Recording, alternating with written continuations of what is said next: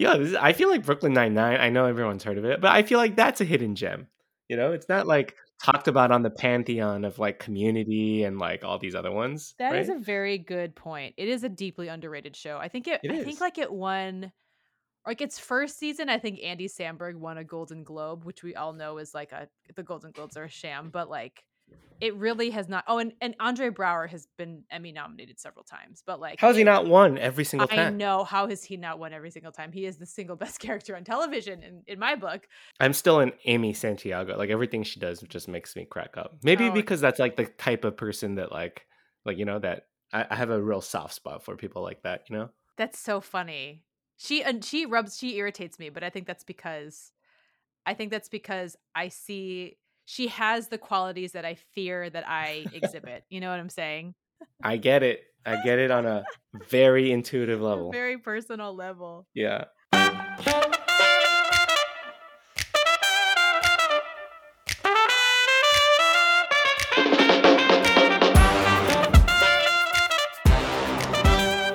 Hey Liz, Hi, Chris. I would ask you how it's going, but I don't know if I want the answer to this one. In the last week, every time someone's asked me that, I have prefaced it by saying, the dystopian hellscape we live in aside, I'm doing pretty okay. But As a woman living in America, not so great. Yeah, yeah. When you factor in the dystopian hellscape, not great. But Yeah. as much as it can be, well, for grading on that curve, I'm doing okay.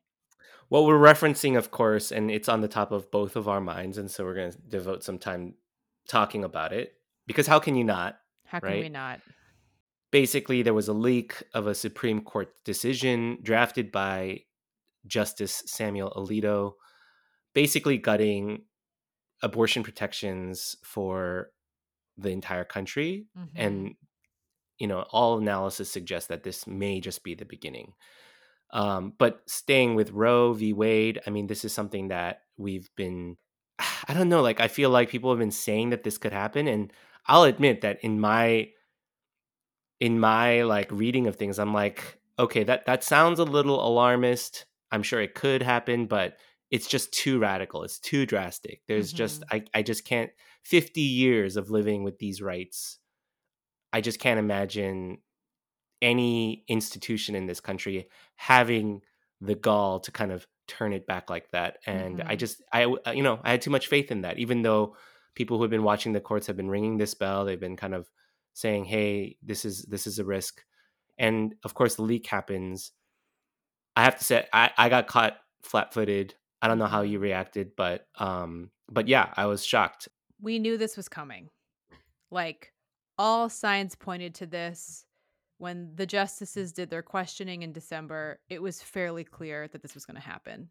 I mean, it was fairly clear when this, that this was going to happen when Amy Coney Bar- Barrett was sworn in, right? Like we have seen this coming, but I think I did not have the ability to imagine what it would be like. Like I couldn't wrap my head around it at all. So Yeah. I just lived in denial the, I cannot wrap my head around the enormity of of all of this and like what it means for women and people who can get pregnant. Like I it's astounding. Yeah. Um and you know, like it, it feels kind of the same as it did when we all realized that Trump was going to be elected on election night 2016.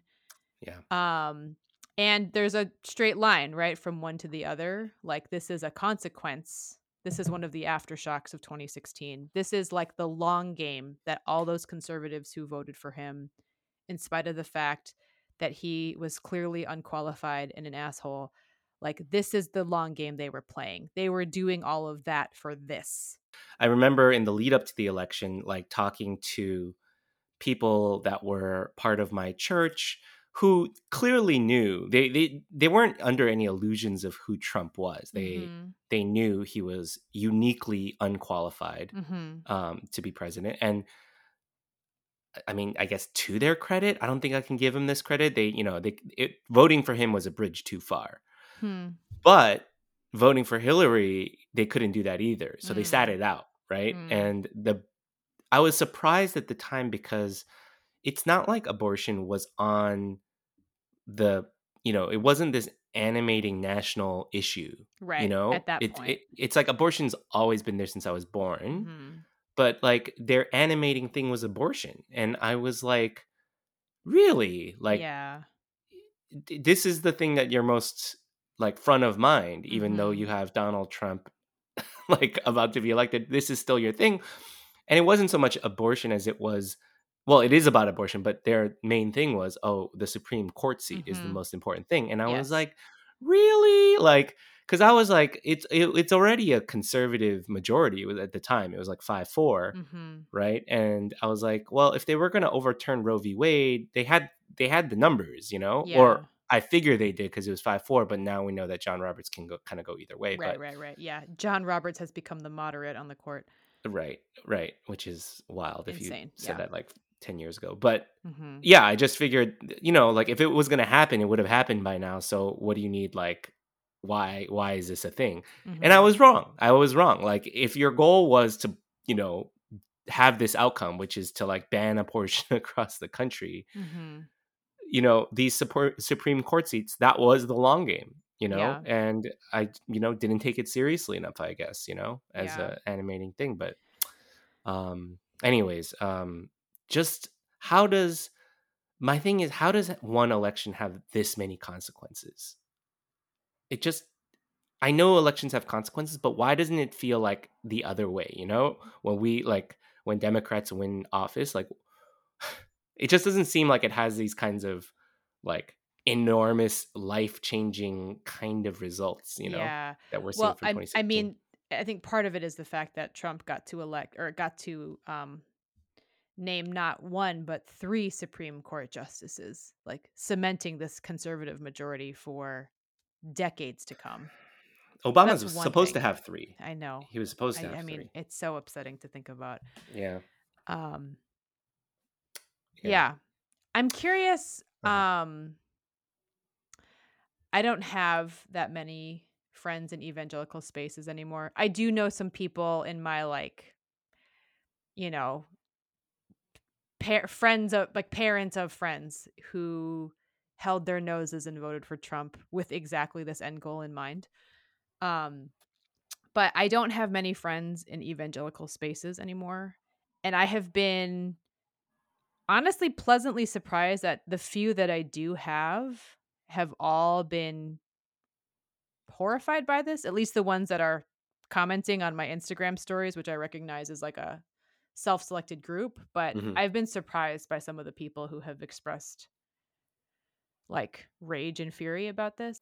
It is encouraging to hear, though, that you know the very few that you've heard from, you know, it must be surprising to you, right? Yeah, no, it is. Like, you know, I worked at a a white evangelical megachurch for several years and Mhm. like the people that I've heard from from that space who are still part of similar churches have all been like pretty horrified. And I and I I feel like that's an indication of how the needle has moved maybe for our generation, Mhm. but ultimately we're not really and they're all women. I should also say that they're all women. Um yeah. And I mean like there's so much that we could say in terms of the same like evangelical bullshit reasoning around this. Like if you want to reduce abortion, like we we have data on how to do that. Like, you know, it's by increasing access to contraception and increasing support from social services. And outlawing abortion actually does nothing to reduce the incidence of abortion. It actually just makes it more dangerous. Um but the people who are interested in outlawing abortion have no interest in increasing contraception Yeah. or social services, right? And so it's so hard that we have all of this hard data on like what works and what doesn't. Mhm. But it's completely it does not matter, you know what I mean, to this group of people. And like it's so interesting because I'm seeing all this stuff on Instagram how like these people are like it's about control and I I it's not about life, it's about control and I agree with all of that. But at the same time like having been at evangelical at one point and knowing evangelical, these people genuinely earnestly believe that this is murder. Mhm. Right? And so you cannot like all of the facts and all of the data are, are irrelevant in light of that, right? So it's just I just feel like there's I don't know what hope we have of a conversation or any kind of dialogue in light of the fact in light of that. You know what I mean? Right. So Right. I mean, a lot of like, you know, I've been seeing these debates, and I think the honest debates are ones where it's sitting with very hard truths. You know, th- this is a very difficult issue, right? mhm, And, um, you know, regardless of what you believe in, abor- like abortion and like, you know, um, and all this kind of thing, like the construction, you're right, absolutely right. Like pro life constructions begin with this idea that you're murdering a baby, essentially mhm, and i feel like there's not enough there's not enough construction or sharing of the construction of all the different situations that women are in that that motivate them to make this incredibly difficult decision to mhm. go through an abortion. I mean, there's just so it's like countless, right? Like there could be a woman that has, you know, uh, you know, realized that you know her pregnancy is unviable, or you know, Mhm. like there's so Or could kill her. or could kill her, put her life in danger. There are women out there that are victims of rape and incest and have to carry this child. Like there's just so many situations out there and like there's just very little consideration of that person's that person's rights and that person's life, mhm. right? And their ability to make the best decision for her. There's just very little consideration of or that construction in the other side's mind when when talking about this this issue. And I just find that so dishonest and so disingenuous. And I think that this points to another huge problem in the theology, like this like toxic evangelicalism that kind of drives this whole thinking is that like in the mind of the evangelical, pregnancy is this beautiful, perfect, miraculous, like it is the ideal state of being for women, right? Mhm. It is a woman's highest calling to be pregnant and to have a baby. And it completely disregards the reality that pregnancy is fucking brutal. Right. It is brutal. Labor and delivery is brutal. Women throughout history and around the world still die regularly in childbirth because there are so many ways that being pregnant and delivering a baby can kill you. Yeah. And I feel like it is the evangelical idolization of pregnancy and motherhood that makes that like drives so much of this like dishonesty that you're talking about because it's a Mhm. complete unwillingness to acknowledge that like pregnancy is actually like horrifying in so Mhm. many ways. I think that's a like a really really salient point um in terms of you know the idol the idolization in the minds of evangelicals. Mhm. I'll add on that I think that there is also a blind spot because evangelicalism conservatism like continues to buy into the the patriarchal power structures, right? Yes. Yes. That is why this is a huge blind spot because men literally cannot conceive of being that woman in that position. Mhm. It, if there if men were able to get pregnant, there is no way that they would let the state decide this for them, 100%. Including on for the sake of an unborn child. There's no way. I completely Basically, agree. this is okay because there's this idea that you know hey it sucks to be a woman but you're just gonna have to like deal with it right Mhm. because it Mhm. doesn't affect men and so sorry you get the Mhm. short end of the stick but that's basically patriarchy in a in a nutshell and Yeah. that is why it's this huge blind spot for these especially male but also female legislators that support um you know this this like getting rid of abortion rights because they just buy into that. They buy into the idea that you know, hey, women will just they'll deal with what what come what may, right? Like Mhm. pregnancy must be protected, right? Yeah. And we see uh, that even in like this like masking debate, right? Like people's unwillingness to like wear a mask because like you can't tell me what to do, but then these same people are like, "Oh, but we can absolutely tell women that they are not allowed to have an abortion even if it's like necessary to save their life or, you know, like it's bananas." Yeah. I feel stronger about this. I mean, I think I have mentioned this before on this podcast, but like about how becoming a parent has made me just like a vociferous advocate for birth control because I have experienced how fucking hard it is, you know? And like I I had I have had children in the best of circumstances. I had two very wanted pregnancies that were generally very smooth. I had two pretty smooth labors and deliveries. I have every privilege in the world. I have an incredibly supportive partner and on and on and on, right? I have I'm a person of great privilege and motherhood has almost broken me on Mm. multiple occasions, right? And if it has been this hard for me, how much harder is it for like literally anyone else in the world, right? And so like the fact that women are being put in a position I'm sorry, women and people who get pregnant. Um which is not just limited to women necessarily, but like like the idea like you should only do this if you desperately want it. And the fact that like there are people who will be forced to go through this who do not want it, who do not have the means financially or emotionally or physically to be able to do it is like unconscionable. Truly. Yeah. So, my commitment to this is like um only increased now that I have kids Hmm. of my own, basically. Yeah. Putting a slightly more hopeful tone on this, what do you think? What do you think about this moving forward? I mean, this is like a bombshell in our politics. Like, how do you see this playing out? How do you?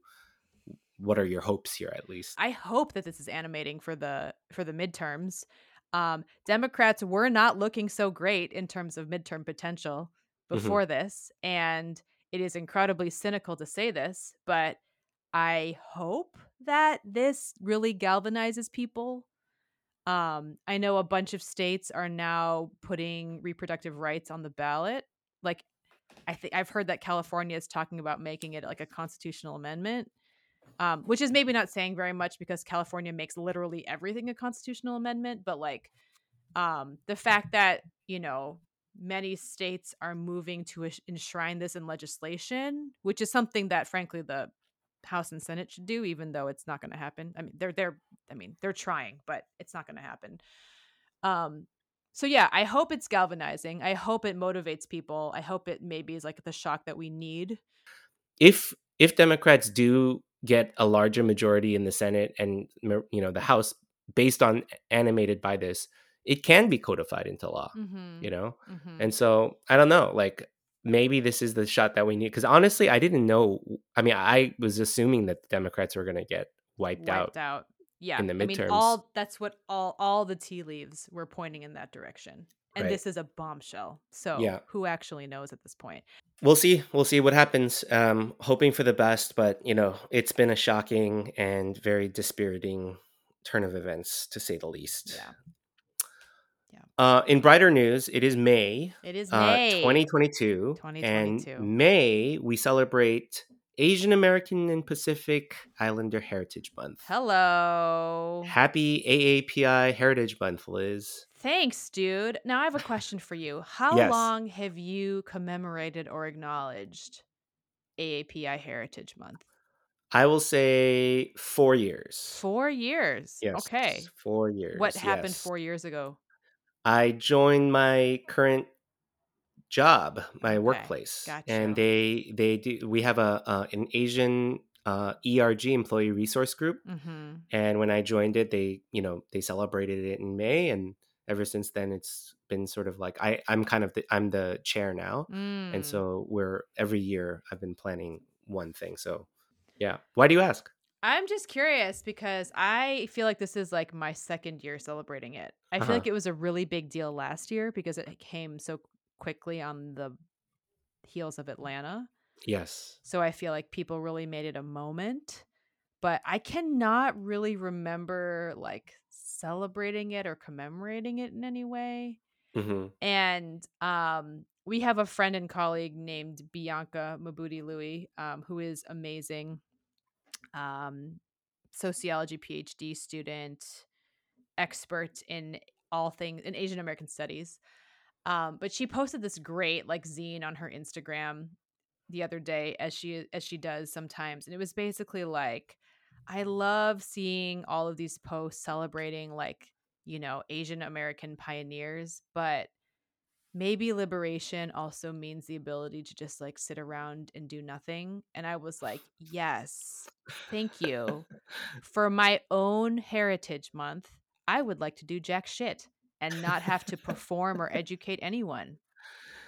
So, Definitely. Yes. yeah. So I feel like I'm already, it's, I've been celebrating, this is year two of my APAHM celebrations, and I'm already like burned out. I'm like, nah, I really, I would like, it's my Heritage Month actually, and I Yeah. would like to do nothing. You know what you should do, Liz, hmm. is kick back and watch a movie. That would be great, actually. Like instead of like m- like trying to educate everybody, because this is like the one month a year that we get any attention. Like it would be great if I was just like, I am going to immerse myself in all things Asian America this month. There used to be a time when you couldn't do that, right? Like Correct. there there was no movies to watch, there was it was nothing to see. it would be th- uh 31 days of Joy Luck Club. Pretty exactly. much. Just better luck tomorrow. Oh God! um, uh, oh just, my just God! on repeat. That's it. That's what we would watch uh, every uh, every day of the month. Um, but four years ago, I mentioned that's when I first started um, celebrating Heritage Month. It coincided actually with the release of Crazy Rich Asians, which Mm. doesn't seem like it was four years ago, but that was four years ago. God, that's crazy. And Crazy Rich Asians was kind I don't know how you felt about it. It was kind of a strange moment for me. So on one hand, I definitely celebrated the fact that Asians came together, Mm-hmm. are featured in a in a pretty, you know, successful box office hit. Mm-hmm. But at the same time, I'm not a huge fan of rom-coms. Like I wouldn't go to the theater to watch rom-com, Yeah. right? Like if it's on TV or Mhm. streaming Yeah, yeah, and yeah. it seemed like a fun thing, maybe I'll click on it, but I'm not to go to the theater to watch a rom-com. Yeah, that's fair. But then I felt like I had to because it's like I think at the time I was like this is a once in a lifetime thing. Mm, Yeah. Like it's it's it's it took a lot to get here and after this we're just not going to see us again for the next 10 years because that's what it's been, right? Yeah. That what there was Joy Luck Club did uh-huh. marginally well uh-huh. and then nothing for a long For like time. until 2002. yeah, yeah, and then there was another marginal indie film, and Yeah. then and then Crazy Rich Asians. Of course, I'm skipping over some really good ones, but you know, in terms of the ones that like really broke through into the mainstream, not that much. That was like that was the the desert that we were working with, Yeah. right? So I felt conflicted. I, you know, never went and saw Crazy Rich Asians, believe it or not. I did not Um, either. I just had yeah. a baby. would you have if you were free? Like out of obli- like feeling of like obligation, or like That's such a would good you have question. gone? I mean, I can't. It's impossible to. It's impossible to imagine. Like, I, I can't run a control group because I can't imagine the control scenario because having a kid is just so earth shattering that I cannot Yeah. imagine what my life would have been otherwise. But I did for Better Luck Tomorrow, which is not a movie I would have watched. It's like four dudes. It is Yeah. such a dude movie. It's Yeah. a dude movie with murder. And I was like, but I have to go Yeah, you know so i mean i was 20 at the time and i was in college which means that i was down to do literally anything any night of the year but um i did at one point feel like i had to go because it was like if it didn't do like it was already it was already so unlikely even if it did well there was no guarantee there would be another one but if it did poorly that was really a guarantee there wouldn't be another one exactly. It's easy kind of to take for granted what's happening now, mm-hmm. but like we, we really have to remember that that's what it was. That thing that you just explained, that it was so sparse and so non existent that we had to, against what we actually wanted to do, which was Mhm. not to watch Better Luck Tomorrow, we like dragged ourselves up, went to the movie theater, bought a ticket, maybe even just like milled around in the lobby, you know, for it to be done, just to be like, please make another one, right? That that's the state that we were in, right? Yeah. And then Crazy Rich Asians came out, and I fully expected us to go back into like a like Hollywood have been like, hey, we gave you one, so Right. don't bother us. again And I remember at the time when Crazy Rich Asians came out, I was like telling my friends, I was like, you know, rom coms are great, but you know what I would love? I would love an Asian American movie that was like has depth or Mm. was a drama or was a comedy that like was kind of like made multiple audiences laugh or even Asian movies that got made that, you know, were critically panned and they actually suck Mhm. or I would love to see like a Netflix series featuring Asians. I would love to see a Pixar movie. Mm-hmm. Or what mm-hmm. about an Asian American Marvel movie or like one that possibly wins the Oscars, you know? That was my dream world scenario. And somehow, Liz, since 2018, we got literally all of those things. I mean, yeah. I mean, just to run the list, let me just like throw these out there because you might have missed it if you were just not paying attention in four years. Parasite, Shang-Chi, Minari, Searching, The Farewell, Always Be My Maybe, Never Have I Ever, To All the Boys I've Ever That I've Loved Before, Mulan, the screen adaptation, Turning Red, the new Pixar movie, Raya the Last Dragon, you know, featuring Southeast Asians in Disney, Pachinko, the series on Apple, Blue Bayou, mm-hmm. Squid Game, which is a global phenomenon, Bao, Columbus, you know, and then of course most recently, and I want to talk about this a little bit more, but everything everywhere all at once. Mm-hmm. And not to mention that we're getting Fire Island, Ugh. which features queer Asians, I can't, I you know, a comedy yeah. coming out, mm-hmm. and then a biopic of like our first Asian American star, Anna May Wong, you know, headed up by Gemma Chan. I mean, what happened? It's, How did this happen? Yeah. It's hard, I think, to recognize a cultural moment I, I can already see us being like, oh, you know, like let's watch the next Asian movie or whatever, or it's just another movie now. But like, can we just pause and be like, it, we're living in like a real miraculous time right now. Yeah. I mean, what do you think? Do you feel like this is a passing moment, or do you think we've like crossed the threshold and now these type of movies are here to stay? It feels naive to say this. It feels uh-huh. like it has to be more than a passing moment because this has been sustained now for several years, right? And in like the the post George Floyd era that we live in, I have a difficult time imagining how studios reverse course. You know what I mean? Mm-hmm. And are like, "We're good. We gave you all these movies." And we're done, especially in light of the fact that these movies are so bankable in Asia. Yeah. Uh, and they have good point. massive, massive, massive market for for this. So um even if it's purely for economic reasons, I have a hard time imagining that this turns around. I mean, I don't know. I don't are we going to get another Asian superhero movie? I'm not sure, but like I feel like you know, in terms of like the never have I ever's of the world and the two yeah. all the boys I've loved before in the world, like that's like I feel like those are things that are happening. I mean, thanks in large part because people like Mindy Kaling have become gatekeepers, right? Like mm-hmm she's become a producing powerhouse. She's bankable. People know her, people like her, recognize her success and her talent. And so like um you know, in part it's this moment and there's momentum, but in part like we're finally kind of getting through to like the seats of power and people who recognize the value of our stories are also getting to seats of power. So I feel like because of all of those different streams, I'm like cautiously optimistic about the future. I think that's fair. I think that's fair. I mean, I mean, it could be just like one of those things where right now, when I watch a movie and let's say it's an all white, mostly male cast, mm-hmm. it's noticeable. Yes. Now. It's noticeable for how bland it is. Yes. And I have, I feel permission uh-huh. to be like, no thanks. And right. The no, to articulate the no thanks that frankly I've always felt. Yeah. But did not have option like I didn't we didn't have other options, right? And I never right. felt like permission to be able to be like this is not for me. But like every fucking book we read in high school, I was like uh, where is my entry point into this story? Why are we reading like yet another book about like old white dudes in the 1800s? But now finally I have a permission structure to be like this is not for me.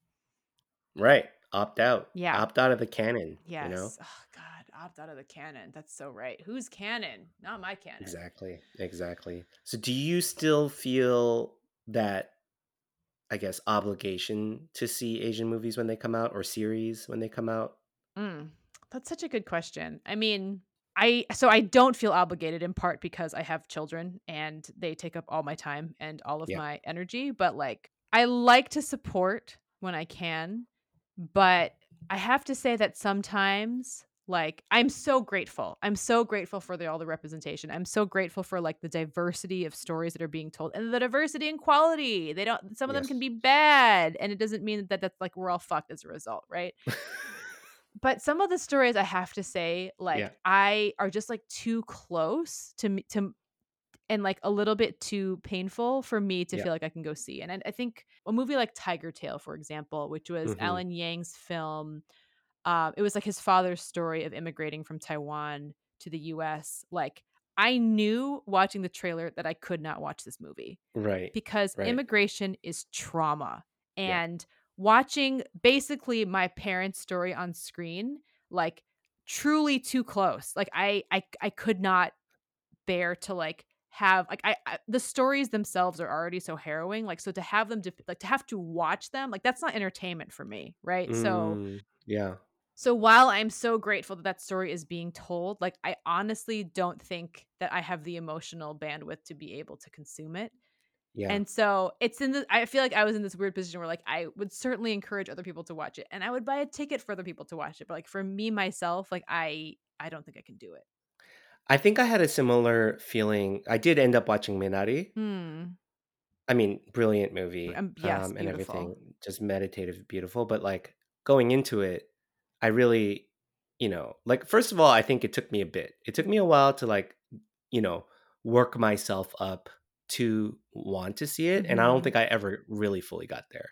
Mm-hmm. Yeah. I just knew I kind of had to. yes. I but it was a different kind of obligation. It was just sort of like I knew going in people were saying that it was an excellent film. Mm-hmm.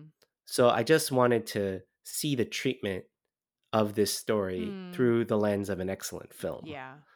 And so then but it took me a while to kind of get myself up there and then when I watched it like yeah, beautiful and everything. I mean, it's not like fully relatable because it was like Korean Americans in Arkansas and a chicken farm, you know, Mhm. like like you know doing um you know doing agriculture. It's not necessarily my parents' immigration story, Mm-hmm. but it's still Koreans in America and like the stuff that they went through. And there were a lot of like strands there that I I related to.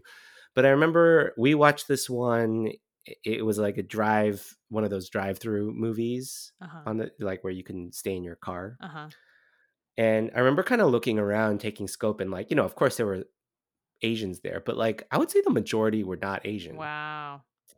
And you know they were like drawn in and i had mixed feelings i have to Mm. say like i'm very proud that this is being on there but there was this part there are the things that i know that i'm catching Mm-hmm.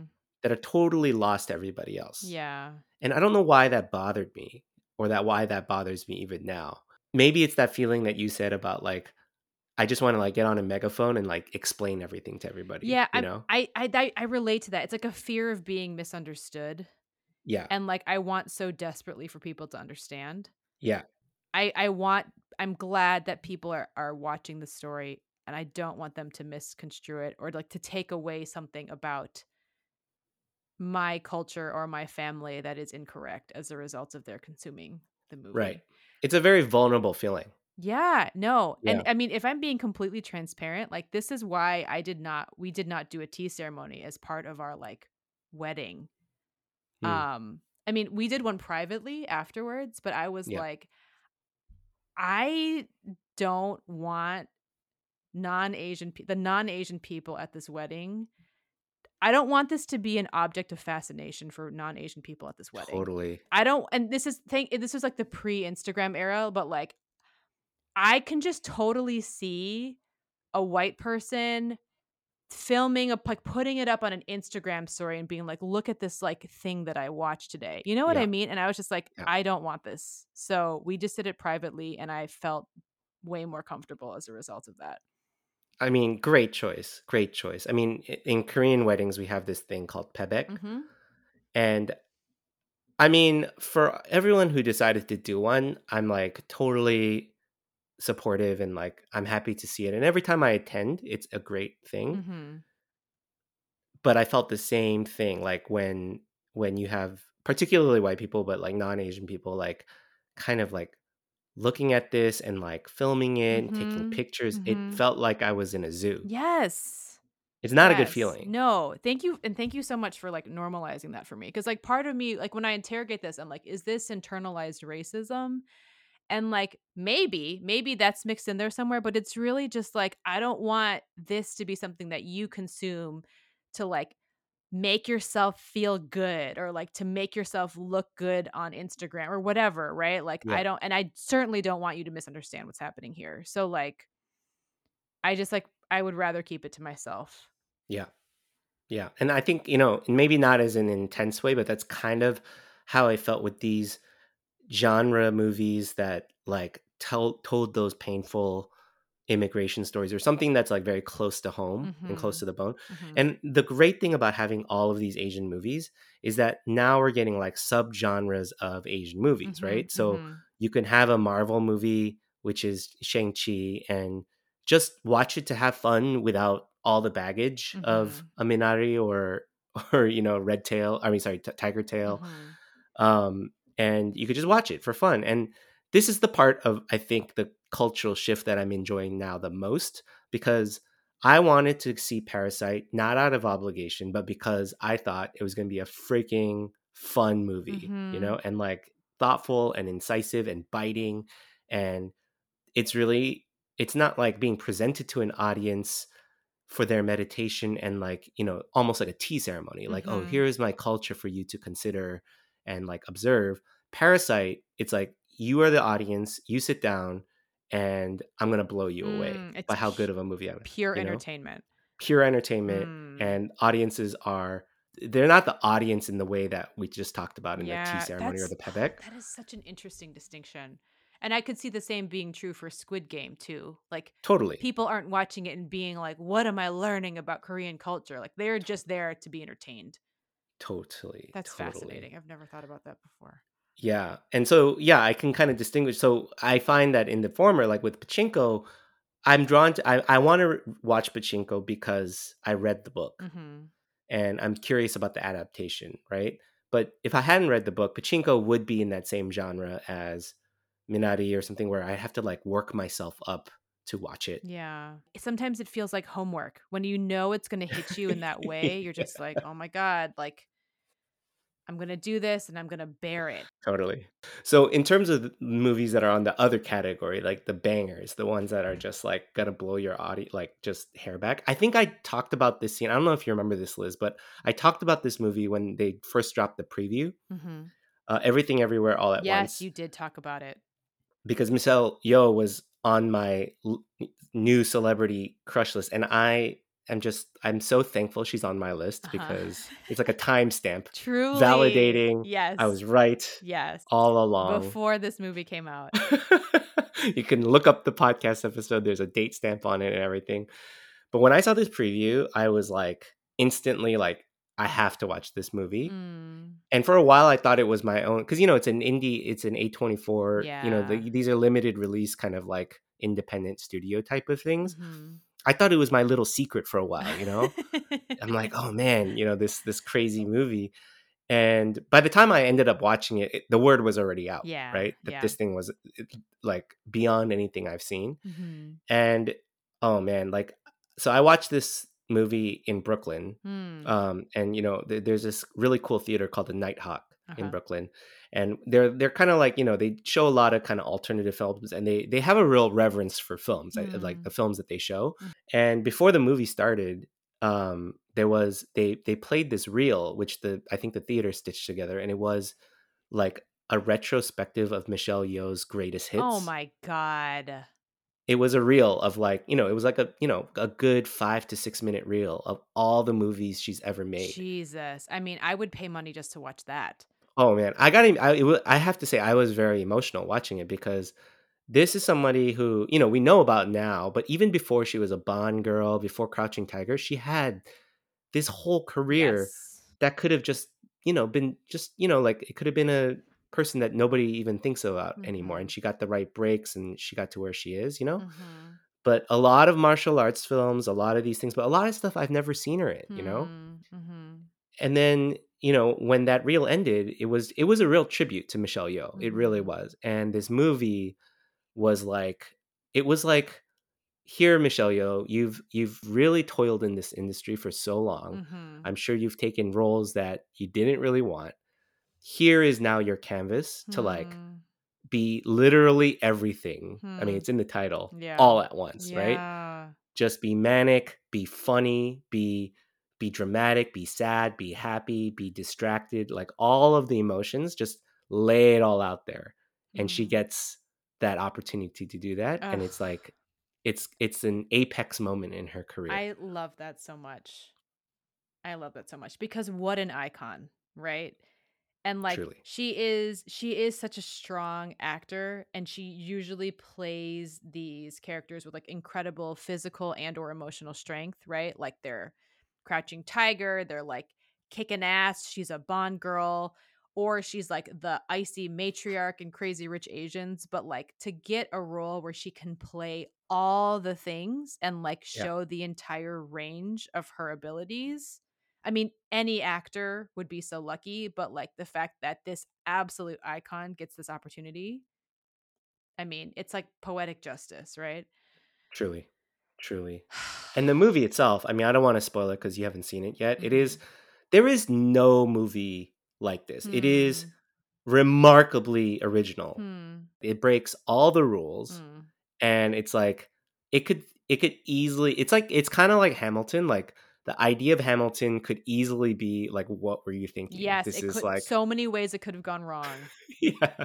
Like it could have been like what were you thinking? Like just so out there as a concept, but like they just go all in and they're just like I don't know what's going to happen and it's brilliant. It's Hmm. it's just unbelievable. And I just want to also I'm going to butcher his name unfortunately, but I also want to give out a shout out to Ke Huy Quan, Mm. um, the little kid from Indiana Jones, Goonies, and then where was he? He couldn't get a role. He retired from He retired because he couldn't get a role, Mhm. you know, and like there was no place for him. And you know, he was talking about that in interviews, and again, that made me emotional because when he comes out, I'm like, I have no idea if this guy can act, right? Mm. Because I've literally the last time I saw him was in Indiana Jones as like a completely typecasted racist portrayal of an Asian kid, Right, right? right, right. Like I don't know if he can act, and he kills it. He destroys this role, and I don't know. It's it's really just inspiring. And he says in interviews that it was watching Crazy Rich Asians that made him get Mhm. back into the business because he finally saw a path forward for him in the industry. Right. And that's Right. like fucking bonkers. Like, Yeah. and I mean, like that, say which, I mean, whatever you feel about the movie itself, but like the fact that the movie had that kind of impact, that it would take actors who thought that the industry was done with them and it brought them back into, it brought them back and like to give performances like that, which I have not seen myself, but like everybody says is incredible. Like that's, that's an important movie. Cra- this this Mhm. silly rom com is like such an important film. It makes me want to know like what's next, you know, and that's a Mm. great question to have. Like when I saw Michelle Yeoh having her moment, I'm like, I felt this urgency. Like, Mm. who else should get that kind of a a spotlight, like Mhm. a star turn, an opportunity to like reintroduce themselves to American audiences or Western audiences? Hmm. Does anyone come to mind? I mean, I kind of feel like I want to see more Harry Shum Jr. I mean, I think he's very underutilized. Like talk about Yes. hidden gems are are coming top 5, but like yeah, he ever since Glee underutilized. This totally. guy. He can dance. He's good looking. He's Yeah. got good comedic timing. I mean, Yeah. give him some roles. Give him Come on, give this dude some roles. Harry Shum Jr. I'm with you. Um, I can't say I, d- I don't have specific stars in mind, but I have to say that like I am so fucking excited for Fire Island this summer. Um, for those who are not familiar, Joel Kim Booster is this incredible comic. He's Korean American, he's gay, he's adopted. He read Pride and Prejudice while on Fire Island and was like, This, why has nobody adapted this story for gay men on Fire Island? Because this social commentary is completely applicable to what's happening here. Perfect connection. So he ends up writing it and um starring in it with Bowen Yang, another god, I just I love him so much. Um but I love that there is this queer Asian American romantic comedy coming. And I love Joel Kim Booster and Bowen Yang so much because I feel like both of first of all they're both like crazy funny. I have talked about Bowen Yang's Iceberg and Las Culturistas, his podcast. Like anything Bowen Yang is in, I'm consuming. Um, but I also just love that they expand the boundaries for what Asian American masculinity looks like. Yeah. I love that my two sons will have these examples of what it looks like to be an Asian American man. Like, I feel so grateful that they are, you know, performing and also making their own shit and continuing to push the boundaries forward. I love that so much. Totally. Um, when people think about Asian American, they think about us, you and me, basically, right? Cishet East Asian people. And I would just love to see more stories that, like, again, just like eh, feature people who are often marginalized in this like definition of Asian American, right? So, like, I love Fire Island because, like, queer queer is asian too right? And like i would love more stories that are specifically about multiracial asian experiences because multiracial is asian too. And like what can we do to keep like expanding this definition and this umbrella of what it means to be asian american? Not i mean not just for people who aren't asian but also for people in our own communities right because like honestly for a long time growing up like i too thought that asian american was just like cishet east asians right so like i think that's important like not just for other people but also for us Yeah. I mean, the fact that you're inspired, you want to go watch that movie and not like another one is like that's where I've always wanted to be. Like we don't Mm. have to watch Blue Bayou anymore. right You know, right we can watch like if we're excited about Fire Island, we'll go watch it. Yeah. You know,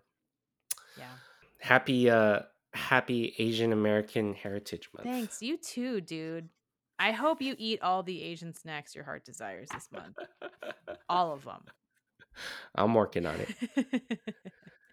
All right, our top five for this week: hidden gems.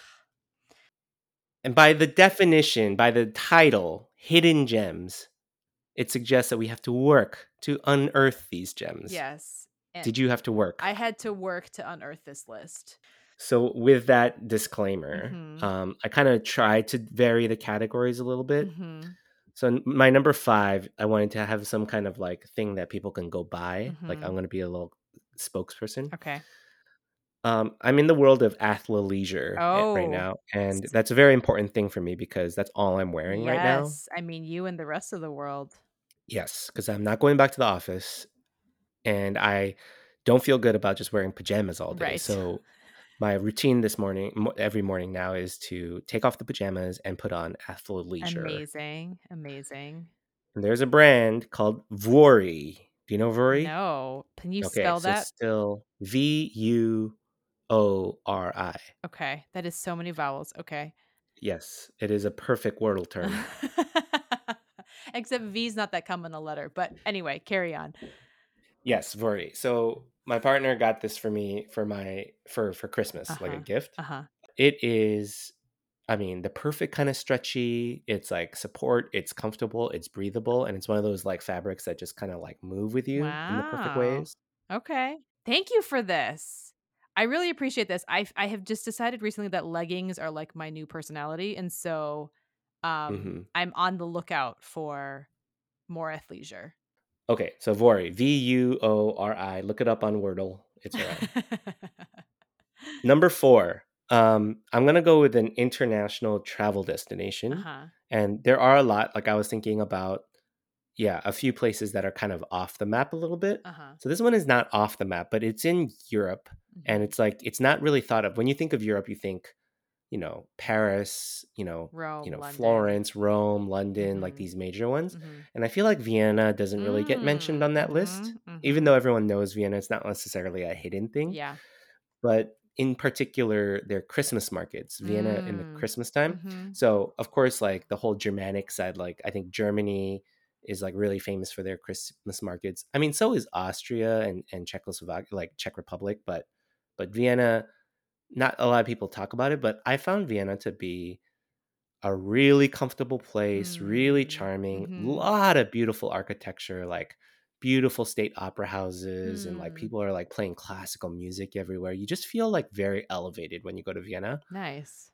and then and then their christmas markets were just like i didn't know what a i didn't know what christmas markets were Uh-huh. you know that whole i knew i guess like i've seen it in movies and stuff but i didn't know it was such a thing Uh-huh. Until I went to Vienna. I didn't go for Christmas party. I was there for work. Uh-huh. But then, you know, I was I went to the hotel lobby and I'm like, hey, what should I do? It's my first time in Vienna. And they're like, maybe you should go to a Christmas market. I'm like, that sounds charming. I go down the street and I'm just like, this is the greatest. Like we're, we've been doing Christmas all wrong. Mm. It's like mulled wine, like people are caroling outside. It's like, you know, delicious treats in the air, like handmade trinkets. It's the best. I love that.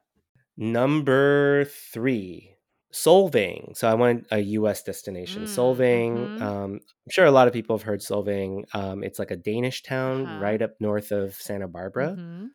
Very charming, very fun, good food, and it's like you don't have to go to Napa Valley and like break your bank. Like it's in the Mm. middle of like this really great wine producing region. Um, it is expensive still, but it used to be a little bit more under the radar. Mhm. Um, but Solvang is this like very charming thing. So if you're ever in Southern California and you just want like a quick getaway, Solvang is a great little hidden gem. That's a great choice. I Thank really you. like that. As somebody who used to live in Southern California, that's a great choice. yeah, yeah. I feel like Southern Californians know about it. Maybe other people have heard of it, but maybe it's like, do you ever travel there? Right. Uh, I'm gonna stay in Southern California, and for sure, this is not a hidden gem for Southern Californians, but for everybody else, I know this is gonna sound weird, but Knott's Berry Farm, I feel like is kind of a hidden gem. I gem. mean, it lives in the shadow of Disneyland. exactly. Literally, no one goes to Knott's Berry- Farm. And as a newcomer to Southern California, I was like, the fuck? Knott's Berry Yeah. Farm is not at all a berry farm. It's an amusement park. It used to be a berry stand, from Mm, what I understand. I think that, stand. yeah, it used to be this thing where like this person was just like selling, was it like fruit or berry or compost? I don't know what it was, but they were like selling it, and then it was like a popular stop. And then they built, and then they started building amusement things, and it kind of grew out of that. But it's just this random amusement park that's just in Buena Park, like out of nowhere, Ah. and they have great funnel cakes. Amazing. it's like it's really good and yeah it's kind of got this like weird suburban charm to it Mhm. so yeah I love that so much because no one is ever out here stumping for Knott's Berry Farm. Literally no one. Who is out here looking for her looking out for the little guy? It's you. So good for you. that's my number two number one i got a new york city pro tip for everybody All right. one of the worst things of new york city is you're walking around and there's nowhere to go use the bathroom Uh-huh. it, it- it's a disaster i mean it's like what you are a, a modern city what are you doing Yeah. right? So if you live there, you got to know where your bathroom stops are, right? If you're going into this area, you got to know that that Crate and Barrel, uh, uh, you know, on 14th Street has a pretty decent bathroom on the second floor. You got to know that stuff. yeah, you yeah, know? yeah. My favorite is the New York Public Library. Ooh. Very central, 40th and 5th. Uh-huh. Nobody uses it, and their facilities are immaculate, Wow. Okay. Right? And it's free. You can just walk in. It's a public library. You don't have to feel bad about not buying anything. So you know, sometimes there's guilt, like you go into Barnes and Nobles and you just use the bathroom. And you just go out. You know, you're not buying anything. hmm You don't have to feel that way in New York Public Library. It's a public library. It's there for you. Yeah. You know. Also, if you just need, if you don't want to pay for a co-working space, you don't have calls. Uh-huh. Free Wi-Fi. You Oh. can work the public library.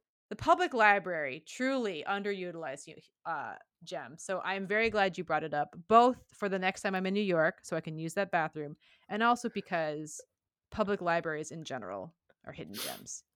I love it. I love the whole list. I love the variety. I love I love the um the expansiveness of the definition of hidden gem. Thank you. Yeah. And I know you work for yours, Yes. so I'm excited to hear your top five. Yes, I did work for this. So I'm excited to share it with you. My number five is the University of Michigan Musical Theater Senior Showcase, which is fresh on my mind because I just saw it a few days ago. So, the University of Michigan, which I live three miles south of, has arguably the best musical theater program in the country. Its graduates go on like immediately to like Broadway and national tours and all of that. And um, every spring, right after commencement, they do a showcase for agents and casting directors and industry people in New York. And right before they do that, they preview it in Ann Arbor on campus on commencement weekend, and anyone can go. So for $35, you get to see 24 people perform who in a matter of weeks or months, you will have to pay hundreds of dollars to see on Broadway. So the ability to see like this insane talent um for 35 bucks in my backyard in terms of like entertainment value to cost like it's like the in and out burger of deals Excellent. Yes. thanks Public infrastructure. There's a theme coming yes yes yes yes exactly exactly um my number four is the brioche at 85c bakery For those of you who are not familiar, 85C is a Taiwanese bakery chain that is also in very specific parts of the US. Like it's in Northern and Southern California. It's in, I don't even think it's in New York. It's in Seattle. It's in Texas. It is, it, it does both like classic Taiwanese buns, but also modern ones. Like it has a squid ink one. And it's also famous for its sea salt lattes. And so, in the midst of all of these choices, I had never looked at the brioche because the brioche just looks like a row of like boring ass dinner rolls. It's like four beige rolls in a pack, right? So, like, not interested. Give me the squid ink, right? But my aunt um once bought this for my mom and I tried it and I was like, holy shit, what the fuck is this? it is so good. Have you ever had their brioche? I might have. I mean, everything. It's hard because everything I eat at 85 degree bakery is good. yes, so correct. I'm sure I've had Correct. it. Yes. But it is just like buttery, flaky, perfect. It is so good. So uh so easy to overlook because it looks so ordinary compared to like the you know, the more eye-catching one like the rose or the taro swirl or whatever, but truly this completely ordinary looking row of brioche. It's the hidden gem of bakery items anywhere. My number three is a writer at Saturday Night Live named Celeste Yim. So, the thing about Saturday Night Live is that you need excellent performers, but you also need excellent writers. And the writers never get enough credit because you don't That's see them, right? right. But like without great writing characters like stefon never happen you know that quirky sarah lee sketch with, with harry styles that i've talked about before doesn't happen you need people to write this stuff right? And celeste yim is a writer who is behind so many of my favorite sketches of, in recent years. So the bonjour high sketch glitter revolution with kim kardashian the new trend forecasters that Aidy Bryant and Bowen Yang play. Um, it's all because of Celeste Yim. They're so good. They collaborate a lot with Bowen. Um, they're Korean Canadian. Um, they're queer. Like they just have this like really hilarious like sensibility that I just love and I find so delicious. And like they and Bowen really play well off of each other and like create just amazing batshit hilarious stuff Definitely qualifies as a hidden for gem. sure, for That's sure. for sure. That's my number Yeah. three. My number two is the city of South Pasadena, California, Wow. um, where I was very fortunate to live. So I had never heard of South Pas before I lived in Pasadena, but it is a small town without any of the narrow mindedness that accompanies small towns. So there's like a very charming main street. There's an awesome farmers market every Wednesday or Thursday night that has like just food, like food from all over the world. So like people go and they bring picnics or they like we used to just like I used to get pupusas from this pupusa stand. It was just like international options galore. And it's Southern California, so it's beautiful and it's warm. There's a great library, the schools are good, it's diverse. Um my spouse and I correctly identified when we were living there like this is the best place we're ever going to live. And I'm glad that we knew that and were able to appreciate that when it was happening. And yeah, best place I'll ever live. My number one is quite literally something that's hidden. It is the Neiwai bra, which has changed my life in the last six weeks. Tell me more. So we don't talk enough about bras and the fact that the overwhelming majority of women wear them and they are uncomfortable. Like Most of them have underwire, which is like not a comfortable thing to wear. You always have to worry about straps falling, or if you're in a professional setting, about straps being visible. Like they're just like we talk a lot about high heels being uncomfortable, but like not enough time is spent on the fact that like this undergarment that like the overwhelming majority of women wear is like, why are we all suffering like this, right? Um, but a friend told me about this bra and how she'd converted everyone she knew to wearing it. And another friend was like, agreed, I am one of her converts. I was like, I think I have to try this. And oh my God, it has changed my life. It is so comfortable. There's no iron underwire. It fits perfectly. And it's somehow also one size fits all. Everyone between a 31A and a 40D fits perfectly. And it is bananas. Like I am never conscious of the fact that I'm wearing it, which is a completely new state of being for me. And in fact, the first few days I wore it, I would become conscious of the fact that I wasn't uncomfortable and how unfamiliar that felt. So, at the ripe age of 39, I feel like I have entered this new chapter in my life in which this like constant slight discomfort is gone and it feels like freedom. I do not get any money from them for saying this or for promoting them on my Instagram. I just desperately want women to be comfortable and to not live in the tyranny of uncomfortable bras. I have no idea what you're talking about, but I'm going to take your word for it. Please do. Nay, Please why? do. Um, I can't recommend this more highly. Well, Liz, your work certainly paid off with a stunning list of hidden Thank gems. Thank you. Thank you. Yours too, man. I think I think sometimes when when faced with a challenge, our minds rise to the task. That's right. That's right. Um, what should we do next time? So I got into this top five. I've piloted this one. It's kind of like the Asian snacks thing. Uh-huh. Surprisingly, was a fun topic. Okay. Top five condiments. I love this because I have opinions and also because it is a much more concrete thing to make a list of and my brain could use a little bit of a break after working so hard for this one. There is a universe, universe. of condiments out there. Yes. Especially if you shop at Trader Joe's like I do and they are constantly rolling out new condiments. This is going to be fun, Chris. Yes. Can't wait. Yes. Speaking of fun, this was fun. This was so much fun. And all things considering, Yeah. I'm surprised to say that. Yes. Dystopian hellscape aside, this was fun. Can't top that. So.